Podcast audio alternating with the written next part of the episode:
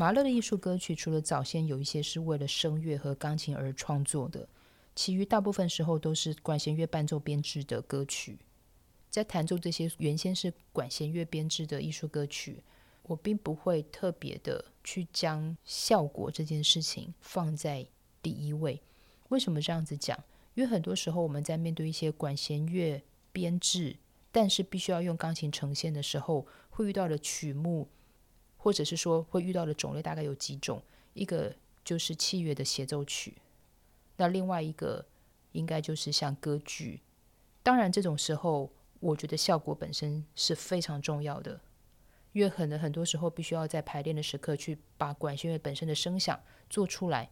这个时候，当他们正式去呈现，不管是协奏曲还是完整的歌剧，我们在排练的过程当中都提供了演出者本身一个基础的效果。我觉得这很多时候是我们在面对关于管弦乐本身编制来讲，所必须要去做到的一个任务。那当然，很多时候这些曲目有可能会被当成正式的音乐会曲目。我觉得协奏曲的可能性比较小，那大部分时候就会是歌剧选曲。所以这种时候，我们除了效果之外，因为我觉得“效果”这两个字对我自己本身在弹奏的时候，我觉得它是一个很大的一个观念，就是我们是不是听的很多？我们对于这个作品本身的编制是不是理解？那它今天是比较属于。大的还是可能像中型或小型，或比较像室内乐编制。那我们要怎么样子从手指头当中去呈现？可能是某个器乐本身它的角色个性要特别突出，或者是说可能在声部的平衡上面，我们要怎么样子用音符时值跟踏板的运用，让它呈现一个比较全面上面的一个感觉。所以，当我们要从这个比较精致，或者是说比较基础的想法去呈现这个我们称之为效果这件事情的时候，我通常都会用两个英文单字去表达，我觉得对于这两种，或者是说对于管弦乐呈现时候的一个比较初期跟一个比较深入的两个过程，一个就是模仿 （imitation），这也是可能刚开始我们在去面对合作艺术，或者是可能刚开始帮同学谈的时候，在一些初步或初阶再去接触这一类型作品的时候，我觉得一个很重要的事情。因为它一定不能是干燥的，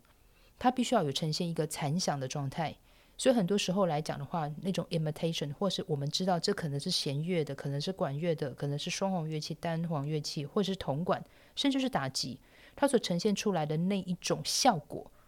那这个时候来讲的话，那我们可能就真的要想要去模仿，可能本身器乐，或者是说它从管弦乐当中，它可能听起来在你耳朵里面所存留下来的印象是什么？那另外一个的话就是 imagination。很多时候，当我们听多了之后，我觉得听觉这件事情会有点像是视觉、嗅觉，甚至是味觉，它会带出一种记忆感。而这种记忆感来讲的话，会让你知道我们如何从谱当中用手指头的触键去探索这样子的一个所谓的声音的全貌，或者是作品的全貌。那这个时候，我们就真的会用所谓的钢琴的技巧去弹奏出来。所以很多时候，人家常会说啊，我们有的时候用管弦去弹的时候，为什么有些人的声音比较粗，或者是有些人的声音可能比较没有做修饰？那或者是可能有些人为什么弹出来的东西比较精致，但是有点稍显薄弱？我觉得这个都要在这两件事情当中去做一个综合性的东西。所以当这些曲子，就像我刚刚说歌剧选曲的这件事情，如果变成是一个所谓的正式曲目。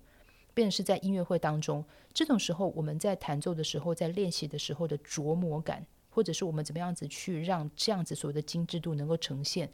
那我觉得很重要的一件事情还是人就是要多听，然后知道怎么样子去用这些所谓的音符时值跟踏板的呈现这件事情，还是要非常的扎实，它不能够在弹奏的时候可能过于流调。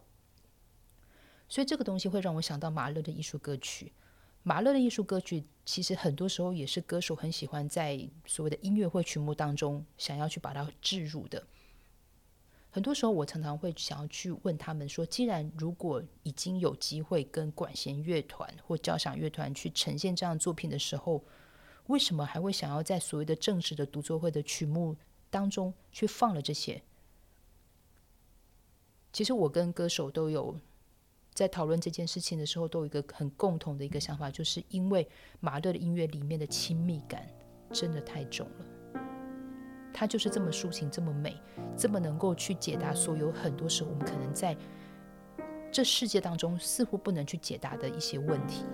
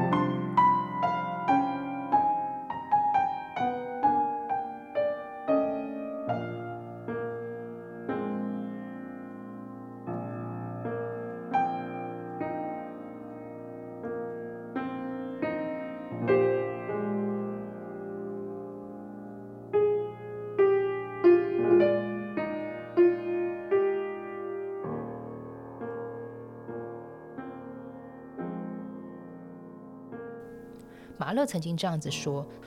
我在作曲时发现一件有趣的事，所有在生活中想要去寻找的答案，似乎在音乐里都有了解答。或者我应该这样说：当我在创作音乐时，都不会有疑问，当然也就不需要答案了。我觉得这个是很多时候也帮助我解答我到底要怎么样子用钢琴去呈现，在做在弹奏马勒艺术歌曲当中。”有的时候应该要去想管弦乐的效果先，还是我真的就要把它当成一个所谓的钢琴的作品来去呈现？特别是我在弹吕克特歌曲集，吕克特歌曲集它所完成的年份是一九零一到一九零四，这段时间应该算是马勒在创作艺术歌曲当中，或者马勒在创作期当中的第三期，跟《道光儿之歌》是差不多时候。那我觉得也是因为吕克特。歌曲集本身来讲，它的编制整个来说的话是比较偏向比较像是呃室内乐，像比较像管弦乐团室内乐，所以它编制并不是那么的重。所以当它在钢琴当中呈现的时候，我觉得比较自由的一点是，我们可以比较不会被所谓的效果这件事情去辖制。但是更困难的一点，是因为它里面的哲思，它里面所带出来的那些意义实在是太重了，所以变成是说，我们要如何的从音符实质当中去接力给踏板，或者是我们怎么样子去呈现这种，比如说歌手旋律的线条怎么样子跟伴奏的形式去做一个互相交织、互相的去接力呈现的时候，我觉得那个是很多时候我们在去处理。最需要去面对时间这件事情，因为时间就是自然，自然不自然，什么时候该放手，什么时候是该接受。更何况有些时候他们的刚好遇到的速度，如果都是比较慢的。我以一首曲子为例子哦，它是吕克特诗集里面的其中一首。那当然，因为吕克特歌曲集本身跟其他像，比如说像《旅人之歌》。大地之歌、悼亡人之歌等等，它的顺序，因为它毕竟不是连篇歌曲，所以它的顺序可能很多时候在一些呃我们看到的唱片、我们听到的唱片，或者是说像一些普及里面，像曲谱里面，可能顺序不太一样。其中我觉得里面有一首，我觉得我每次听都觉得很受安慰，虽然说它的歌词里面的确是。有一点悲哀，甚至是曲名听起来其实就很悲哀。可是我觉得越悲哀的东西，仿佛就会更释放一些我觉得很很棒的一些音乐能量。这曲子是我已被世界遗弃，歌词是这样子的：我已被世界遗弃，那花费我太多光阴的世界。世上许久没听到我的消息，他们或许相信我已从这世间离去。这一切的一切对我失去意义。倘若世人猜疑我已经死去，我也无从反驳。对世间而言，我已经死去。我已从世间的嘈杂中逝去，且安息在宁静之处。我独自徜徉在我的天堂，在我的爱情里，在我的歌曲里。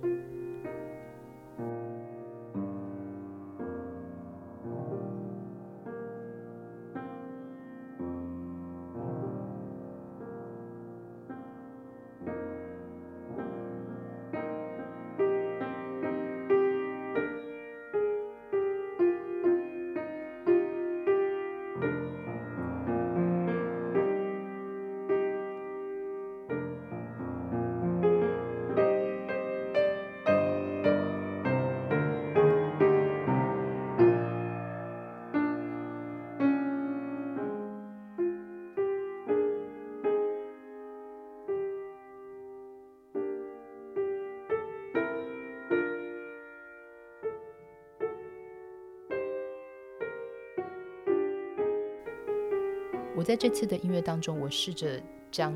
声乐的部分跟钢琴的部分一起去呈现。我在弹奏的时候，心里都还是想着，我听了好多次、好多次、好多次的的管弦的音乐在我里面，声响在我里面，知度在我里面。我觉得很多时候，为什么人常常从以前都说要多听多听？我觉得听觉真的是。人好奇妙的一件事情，很多人都说，人刚开始出生的时候，其实是先有听觉；人要离世的时候，最后一个跟世界说再见的，也是听觉。就是因为它就好像我们未知的一些宇宙一样，我觉得它为我们保存了很多可能我们自己本身都还没有感觉到的东西。所以我觉得这是为什么很多时候音乐的美、音乐的记忆。音乐多听这件事情好重要，或者是说在弹奏马勒的时候好重要，因为我觉得他就好像在宇宙当中带着一个手电筒去看着他每个声部当中，这个时候是谁了？特别是马勒，其实他非常的小心，包括他在自己写这个钢琴谱的时候也是一样，他非常注意所有的速度，还有甚至于说一些语法上面的记忆，一些记住的地方。我觉得这些东西都呈现了他所要呈现出来的那个宇宙的一个知度，宇宙的样子。我很喜欢将“宇宙”这两个字，把它跟马勒的音乐放在一起，因为每一个时候，每一个人在每个阶段的时候，他在面对所谓的时空感，或者是说他每个人他在去感受他每天的生活，他每天去感受，我觉得他都很很个人，很清楚。但是很多时候也不知道怎么去解释这种感觉。我觉得听听马勒就对了。所以这是我对于马勒的艺术歌曲，我觉得他给我一个很重要的一个感想，就是声音管弦的声音是可以被呈现，但是它也很可以被超越。而这个超越，很多时候。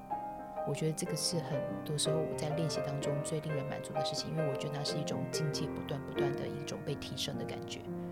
所以我如果在弹奏马勒的艺术歌曲，我不会去追求效果，可是我先会先去建立在音乐当中的亲密感。我是徐佳琪，这里是播客花生，下次见。